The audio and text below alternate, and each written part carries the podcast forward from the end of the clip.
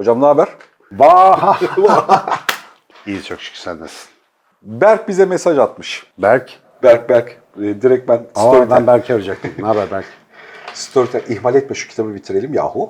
Ay onu bit zaten o programda abi. Ama ne yapayım işte biraz seyahat, ziyaret falan konuşma. bir yer bitireceğiz. İnsan heyecanla bekliyor. E, Evet şeyde, evet. arkada. Kaç ay oldu yemin ediyorum. Yeni kitap bitecek. Biz daha onu okuyacağız. Hayırlısı. Aynen öyle. Nasıl gidiyor yeni kitap bu arada? O da gitmiyor. Dolayısıyla rahat. Abi çok konuşuyorum. Benim sıkıntım o. Yani gerçekten. Konuşunca da insan deşarj oluyor. Abi böyle şeyi iPad falan alıyorum mesela.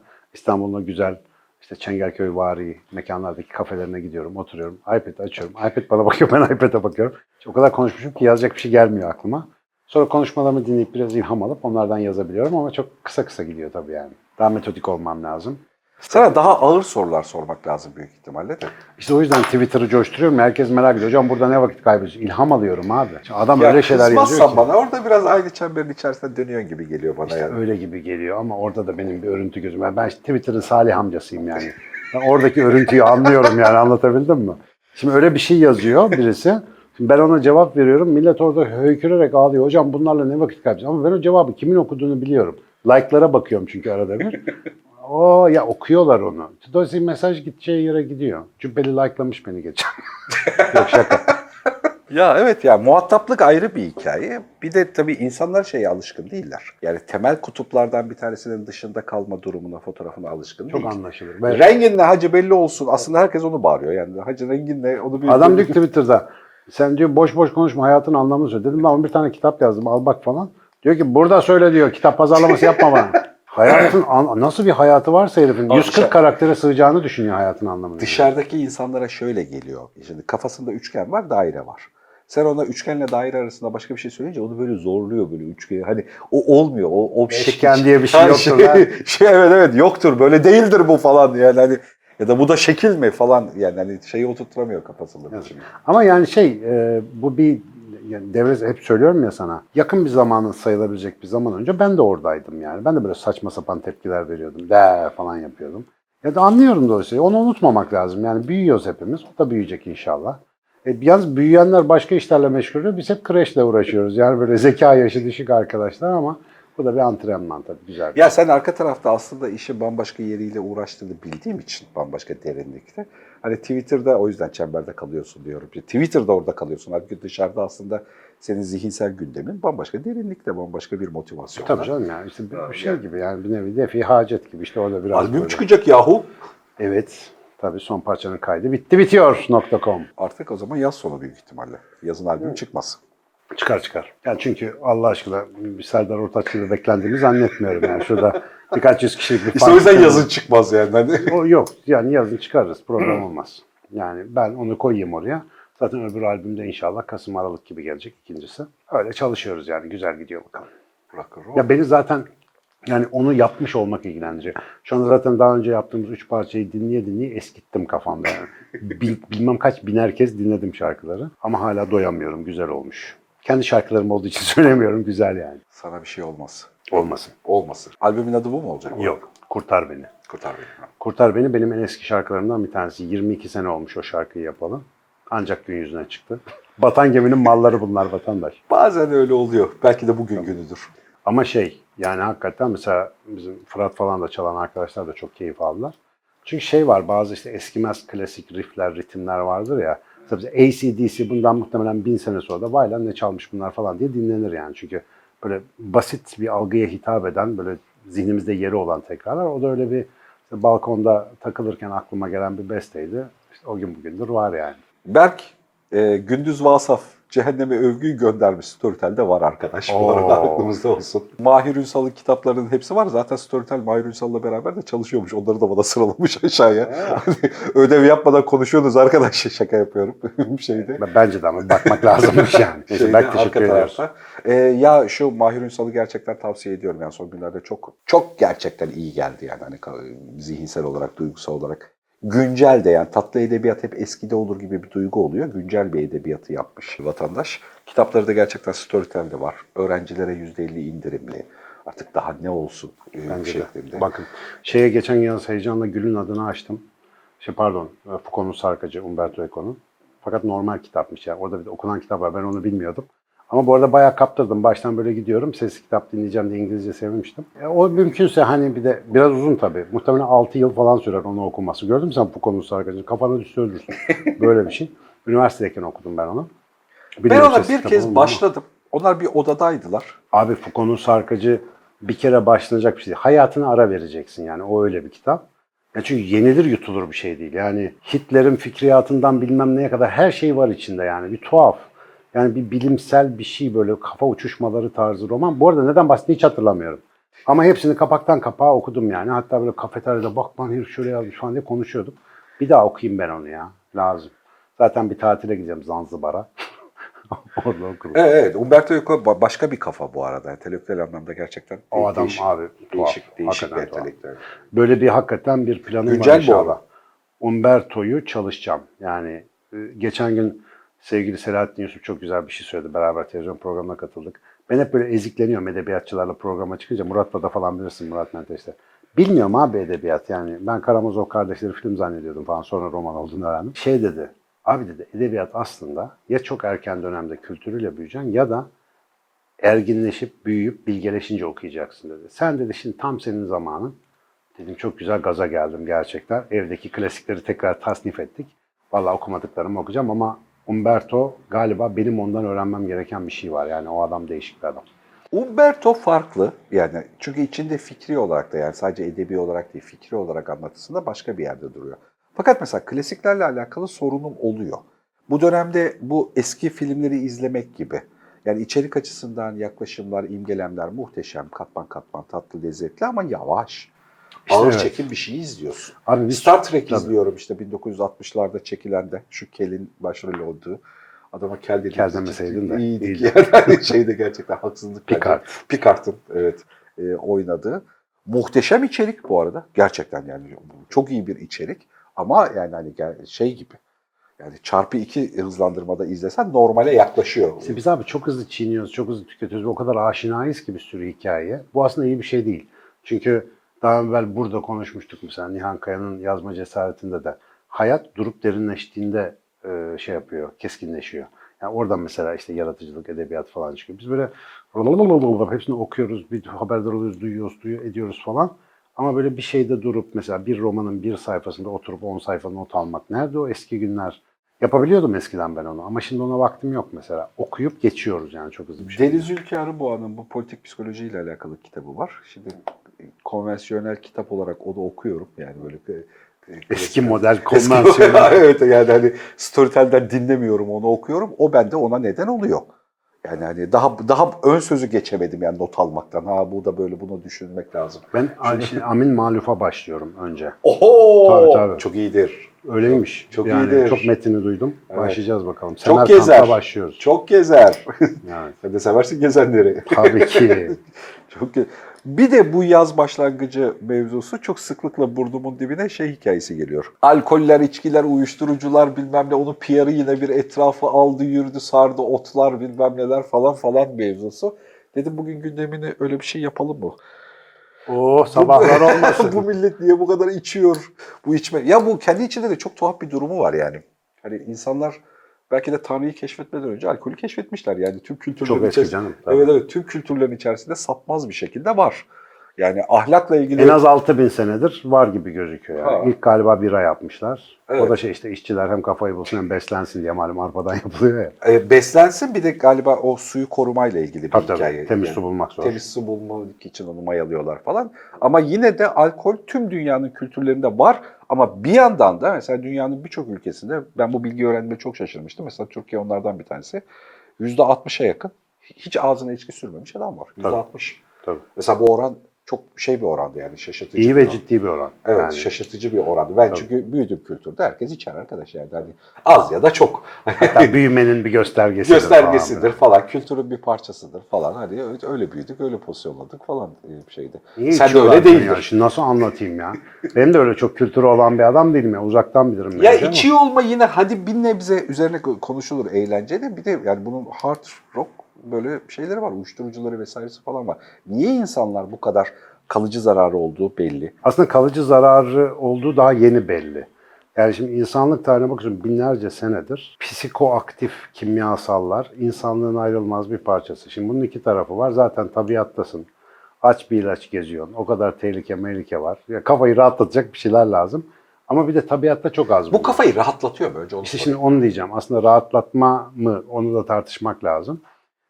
Şimdi bir kere şöyle bir teori var abi. Bu teori de hiç azımsanacak bir teori değil. Antik dönemlerde, yani tarih öncesi dönemlerde, o işte insanın mağara duvarına resim yapmaya başladığı zamanlarda bizim bilişsel kapasitemizde tuhaf bir sıçrama gözüküyor. Normal olmayan bir sıçrama bu. Yani normal bir böyle dereceli evrimsel bir gelişmeyle. Mesela dilin ortaya çıkması da öyle gibi gözüküyor. Böyle zıplamalı hoplamalı bir şey gibi. Şimdi evrimciler genellikle böyle zıplama hoplama işlerini sevmezler. Çünkü o hep malum Darwinci bakış biraz böyle yavaş gelişim gösterir ama çok ciddi evrimsel biyologlar bu zıplamalara dair bazı mekanizmalar öneriyorlar. Sadece insanda değil, canlılık aleminde de belli dönemlerde işte bu delikli denge dediğimiz bir mekanizma var. Punctuated equilibrium diye. Belli böyle uzun süre canlılar çok fazla değişmeden kalıyor ama kısa bir dönemde birkaç milyon yılda çok acayip türler ortaya çıkıyor, patlıyor. Sebebi belli olmamakla beraber işte böyle kaos teorisiyle falan açıkladıkları bir şey. Ama insan evrimi buna meydan vermeyecek kadar kısa bir sürede sıçramalar yaşadığı için diyorlar ki burada bir etken olmalı. Çok kuvvetli bir teori şu. Uzaylılar. Ha. o pek kuvvetli değil. Yani Tamamen şaka yaptım bu arada. ama yani var gerçekten böyle bir teori bu arada. Eric von Däniken, evet, evet, tabii, tabii, tabii. Ama insanlar psikoaktif maddeleri keşfettikten sonra. Şimdi burada mesela bir nefeslenip bu konuyu bir düşünmek lazım. 200-300 bin sene önce, ne zamansa bilmiyorum, belki 70 bin sene önce. Tabiatta takılıyorsun. Böyle her şeyi yemeye çalışıyorsun tamam mı? Yani açsın da işte yemek arıyorsun falan. Sonra bir tane ot buldun. Otu yedin. Mesela bir anda renkler değişti, ortalık karıştı. Ölmüş bir takım hayatından ayrılmış kişiler geldi seninle konuşmaya başladı. Daha önce hiç görmediğim varlıklar gezinmeye başladı. Şimdi mesela LSD bilmem ne alanlar böyle halüsinasyonlar görüyor ya. Ve bir anda şimdi insan zihninin şöyle bir özelliği var. Hani nasıl sopayı, taşı, ipi bulup birbirine bağlayıp balta yapıyor ya. Bu gördüğü görüntüleri de birleştirip zihninde yeni bir takım imajlar ya da bilgiler oluşturabiliyor.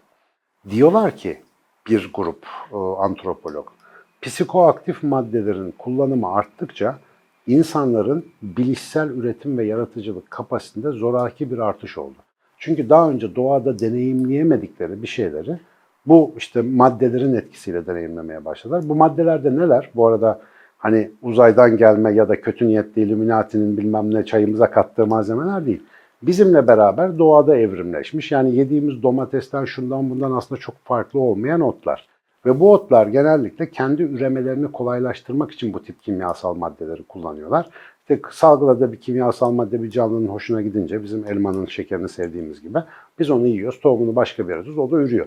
Biraz da böyle birlikte evrimleştiğimiz şeyler. Yabancı değiller yani.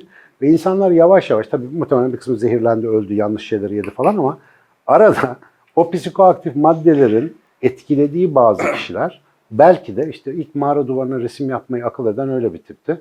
Zira işte bazı filmlerde var ya herif böyle bir adını bilmediğimiz bir uyuşturucu oluyor.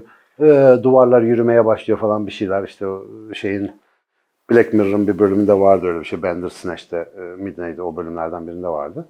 Mesela öyle bir deneyim yaşadığında insanın aklına geleni elinden dünyaya dökmek gibi bir alışkanlığı var ya bir şeyler yapmaya başlıyor. Diyorlar ki psikoaktif maddeler bizim bugünkü bilişsel kapasitemizin en azından bir kısmından sorumlu. Şimdi bu olabilir de olmayabilir de. Makul bir teori bu arada. Çünkü tabiatta her şeyi yersin abi. Yani bir şekilde bunlardan etkilenirsin ve bu bitkilerden çok var. Fakat çok var derken insanlar bunları çok nadir bulabiliyorlar. Kullanım imkanları, teknolojik dönüştürme kapasiteleri sınırlı. Dolayısıyla bir de tabii ki böyle etkileri olduğu için herkes de şişede durduğu gibi durmuyor. İşte mesela rahipler gibi, şamanlar gibi insanlar bunların hemen muhtemelen kullanım hakkını alıyorlar. Ölçülü bir şekilde diğer insanlara belki sunuyorlar. İşte o ayinler, mayinler tabiatta yapılan bir sürü yerlerde falan gördüğüm şeyler belki buradan geliyor falan.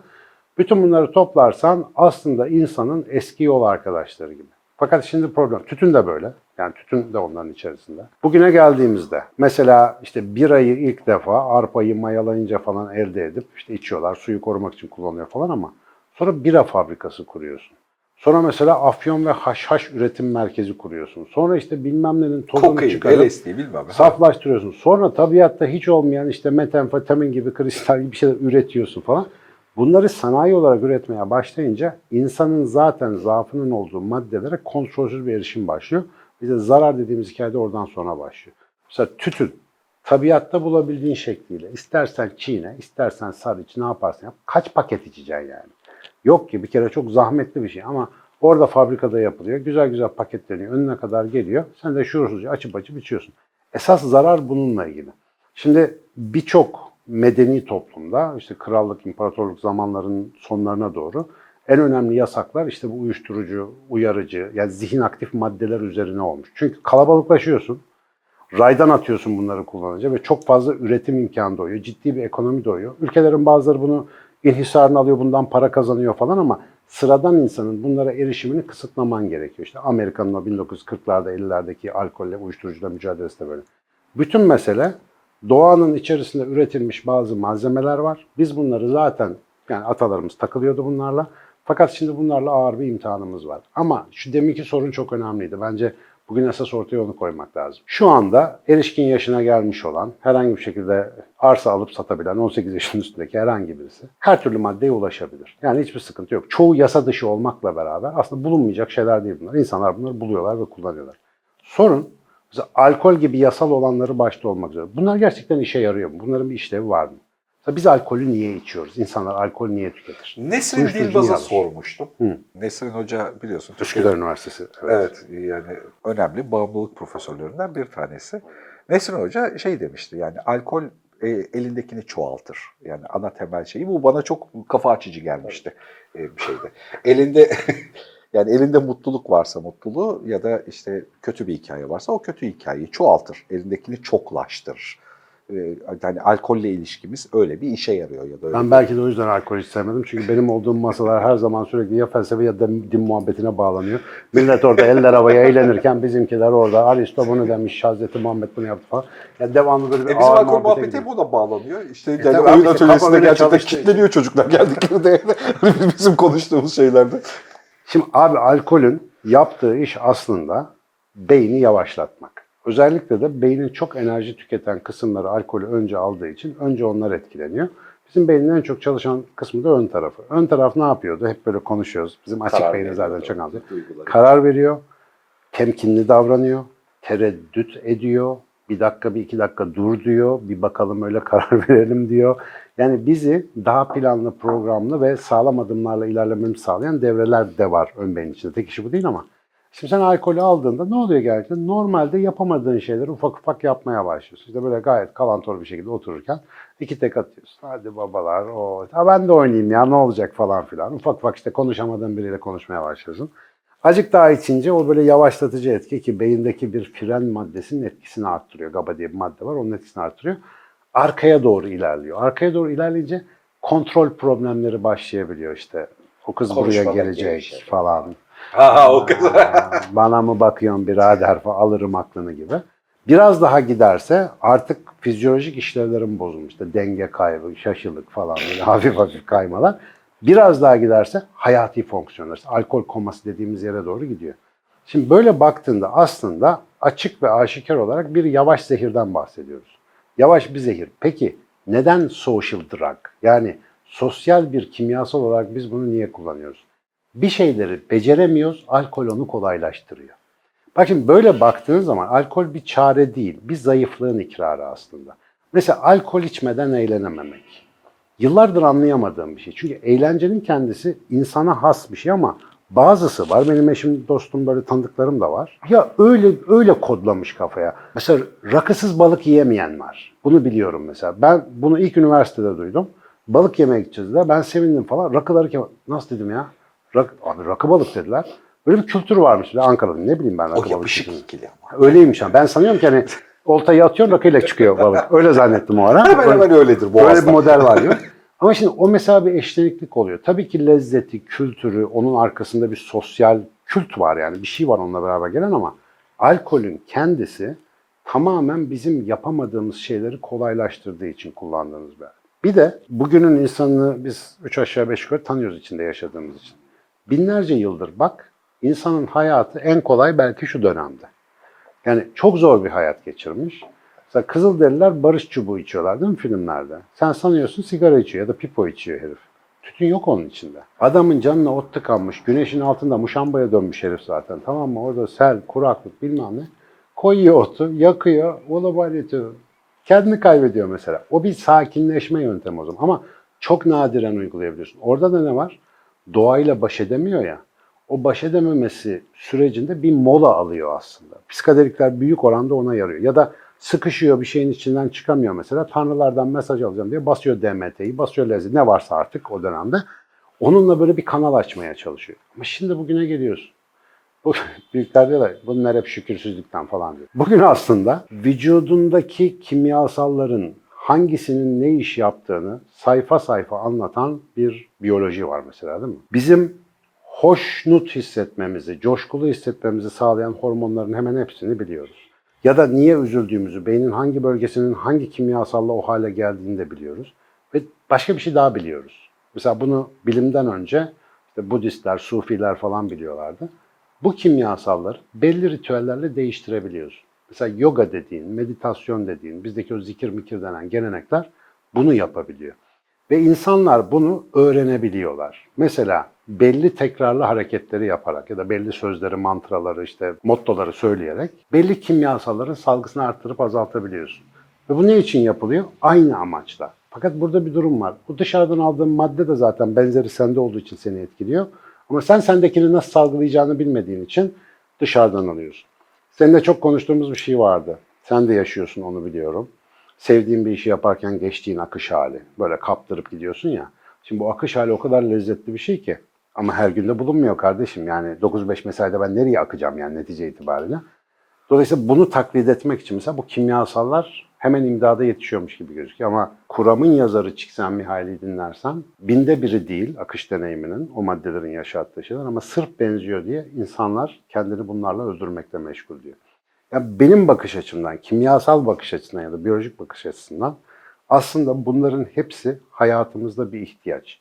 Ama o ihtiyaçları karşılamanın en kötü yolu bunu dışarıdan bir kimyasal maddeyle yapmak. Özellikle de şimdi bu kadar üretebilirken, aklımıza gelen her şeyi istediğimiz kadar çoğaltabilirken bunu yapmak çok ciddi bir problem. Çok mesela erken yaşlarda alkol ve benzeri işte psikolojiyi etkileyen maddelerin çok hızlı bağımlılık yaptığını biliyoruz. Uyuşturucu maddeler erken yaşlarda çok hızlı bağımlılık yapıyor. Niye? Dışarıdaki hayatta alamadığın bir böyle gevşekliği ve kopukluğu çok hızlı sağlayan bir şey var. Louis C.K. diyor ki, oğlum uyuşturucu kullanırsa ben ona ne diyeceğim diyor. Biliyorum oğlum, hayatındaki bütün dertlerin en kesin çözümü ama o yüzden kullanmamalısın. Bunu mu diyeceğim çocuğa diyor yani. Adam da bilmiyor hayatla nasıl baş edileceğini, çocuğuna ne anlatacak. Toplum bilmiyor ki bize nasıl bir ders verecek. Bu aslında bir miktar hayattan yani hayatla ilgili beklediğimiz o huzur, çok mutlu olma ya da işte büyük gevşeme halinin hayatın temel amacı olmayacağıyla da ilgili ya. Yani hayat aslında onunla alakalı değil. Çünkü öyle bir şey oluyor. Yani hayattan ne istiyorsun? Mutluluk. Al sana mutluluk. Burada mal gibi dur kenarda. Çok mutlu değil misin? E, mu- mutluyum. Yani hani, hani o, o, o şey harbiden de e, hormonal olarak mutlu ya da öyle hissediyor. Ama asıl hikaye dünyada bir şey değişme ve değişimin kendisini kendisine etkilemesiyle alakalı bağlantılardan oluşan bir anlam bütününü oluşturacağı mutluluk. Yani böyle kar- karışık bir şey oluyor ama hikaye bununla ilgili bir konu. Tabii ki. İçinde olduğum bir oluşu deneyimlemekle ilgili bir şey. Yani ben benim sayemde benden büyük bir şeyin parçası gerçekleşiyor diyebilmek aslında varlığını hissetmenin bir yolu. Ama birçok mesela şimdi gençlerin çoğuna sor. Hayat amacı acık kurcala. İşte işe gireceğim, çalışacağım, para bulacağım. Sonra mal gibi yatacağım. Aslında herkes oraya bağlıyor. Bütün dertlerim bitecek ve ben yatacağım. Hamakta sallanacağım. Öyle bir yere doğru gidiyor hayat. Yani sanki böyle bir takım aşılması gereken dertler var. Ondan sonra hiçbir şey yapmadan yaşıyor. Diyorsun şimdi hamak kurayım yat. Yok iki dakikada kıçına batmaya başlıyor hamak. İnsanın öyle bir canlı olmadığını anlaması için birkaç sene geçmesi gerekiyor. Ama bu arada o hamak deneyimin işte o böyle yayma deneyimini yaşıyormuş gibi hissettiren her türlü oyuncak da hoşumuza gidiyor. Bu arada alkol, uyuşturucu bilmem neden daha yaygın ve tehlikeli olan dijital olanlar. Tabii. Yani dijital olanlar komple bizi alıp götürüyor zaten. Ve Ya bağımlılık bir zihinsel hal. Tabii, evet, evet. tabii. Yani o ayrı da ya özellikle bu e, şeyini sohbetini yapalım. Yani alkol ve uyuşturucu türevlerinin kendisinin çok yüksek bir pozitif PR'ı da var. Yani ve bunu gerçekçi bir zeminden de konuşmak gerekiyor. Yani alkol kötüdür ya da uyuşturucu kötüdür bu, bu dargalakça bir yaklaşım. Ama bir yandan da abi ot var ya nasıl yaratıcı yapıyor adamı falan. Yani bu dünyanın en yanlış bilgilerinden bir tanesi ve çok yüksek bir PR'ı var.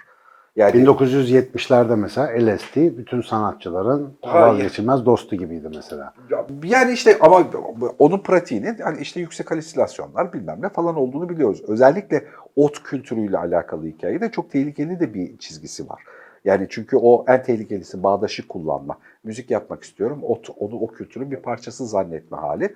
Bu arada yapılmış tonla deney var. Ee, Bir şey de bildim. Yine Nesil Hoca'dan dinlediğim bir hikayeydi. Yani hiçbir müzikal anlamda ya da işte resim ya da sanatsal anlamdaki faaliyeti pozitif desteklemediği belirgin bir şekilde yanılsama o. Yani Gerçek sanatçının hiçbir dışsal uyarıcıya ihtiyacı yoktur. Bir kere sanat böyle öğretilen bir şey değil. Yaratıcılığın bununla alakası bile yok. Ama neden bu insanlar bir şeyler? Mesela yetenekleri, daha doğrusu motivasyonları yok. Akıllarına bir şey de gelmiyor. Ama o halüsinasyonlar, hani o garip ruh halleri, işte ona altered states of consciousness diye de bir isim konuyor. İşte değişmiş ruh halleri gibi bir şey. Onlarla adam normal hayatında hiç aklına gelmeyecek şeyleri görüp bir şekilde onu işte üç kuruşluk yeteneğiyle resme ya da müziğe ya da bir şeye dökünce vay ne orijinal iş yaptı falan filan oluyor. 2-3 tane de böyle efsaneyi pompalayan muhtemelen arkada bazı kimyasal şirketlerin de destek verdiği bir kampanyayla insanlar böyle bir şey olacak zannediyorlar. Böyle bir dünya yok. Bir kere yaratıcılık daha bugün uzun uzun 2 saat anlattım birilerine. Bizim zaten görevimiz abi. Evet, yani evet, evet. mesela bir, bir askerin görevleri neyse insanın da görevlerinin birincisi yaratıcı olmak. Çünkü tabiatta bu çıplak bedenle başka nasıl hayatta kalacaksın? Yani o yemeği dönüştürecek bir yol bulacaksın. O havayla baş etmenin bir yolunu bulacaksın. Üstünü örtmenin bir yolunu, barınmanın bir yolunu bulacaksın gibi. Biz zaten bunun için tasarlanmışız. Bazı kavramları detaylandıramadığımız için oluyor. Şimdi adaptasyonu sisteme uyum sağlamak zorunda olmakla karıştırıyoruz. Adaptasyon sistemi dönüştürmekle ilgili bir faaliyet aslında. Sistemi dönüştürebiliyorsan adapte olabiliyorsun. O da yaratıcılık gerektiriyor. Ama bize şey diye öğretiliyor ya Doğu kültürü ana formasyonda da var. Sistemi değiştirme, sisteme uy. Şimdi sisteme uyunca hayatta kalabileceğin bir yapı öğrenince ister istemez yaratıcılığı öldürüp aksine şeye bakıyorsun. Şimdi benim patronum sensen, işte senin kuralların ne, nasıl düşünüyorsun, ne yapıyorsun? Sana adapte olup seninle beraber varlık göstermeye çalışır hale getiriyorsun. Adapte olmak senin de davranış değişikliğini gerektirir. E, Dolayısıyla aslında sen dönüşeceksin ama o dönüşüm çevreni de dönüştürdüğünde artık yeni bir birlik ortaya çıkacak. Zaten insanın Arapçası da ünsiyet, adaptasyon demek Arapça zaten. Aynı yerden geliyor. Adaptasyon uzmanı olarak biz her yere nasıl uyum sağlıyoruz? Mesela işte kurbanın, atın, zebranın yapamadığını biz nasıl yapıp dünyanın her yerinde yaşıyoruz? Her yeri yaşanabilir hale getiriyoruz. Biz oraya göre dönüşmüyoruz zihnen bir dönüşüm geçiriyoruz. Diyoruz ki burada bunu kullanıp şunu yapabilirim. Dolayısıyla orayı dönüştürüyoruz aslında ve bu bizim ana işimiz. Ama şimdiki insanı düşün. Her, her şey hazır. Yani bir şey dönüştürmesi mümkün bile değil çoğu zaman. Ben neyi değiştirebilirim? Yeni dünyanın cesur insanda bunu ne kadar konuştuk biliyorsun. Küçücüğüm ben, bir şey yapamam. Dolayısıyla uyuşalım o zaman. Coşalım o zaman. Ya da bir şeyin peşine takılalım. Çünkü sıra dışı olabilmek için başka yol bulamıyor. İşte kendimi yırtıyorum abi 5 6 10 senedir. Yani parmak izinden dolayı zaten yani benzersizsin bir kere. Tek yapman gereken az bir dur, bir bak cepleri bir yokla. Ne varsa onunla çık. Ee, bu mesela şu anda biz eğitim işiyle uğraşıyoruz ya. Fark ediyorsun öğrenmelere doyamıyoruz. Bende de var aynı hastalık. Onu da öğreneyim, bu kursa da gideyim, şu dilde öğreneyim. Şu bir de bildiğimizle bir şey yapalım. Tamam öğrenelim, öğrenmek güzel bir şey ama bildiğinle de bir şey yap. Onu yapmaya başladığında zaten işte o akış deneyimini yaşamaya başladığında ilk masadan çıkarttığın şeyler zihnini etkileyen ilaçlar oluyor. Mesela akış durumunu sık yaşayan insanların alkolizmle alakaları yok. Yani alkol alkol alabiliyorlar ama alkol bağımlılığını bu insanlarda görmüyorsun. Bağımlılık potansiyelleri çok düşük. Ama hayatında akış olmayan, yaratım olmayan insanlar bir kurtuluş arıyorlar adeta.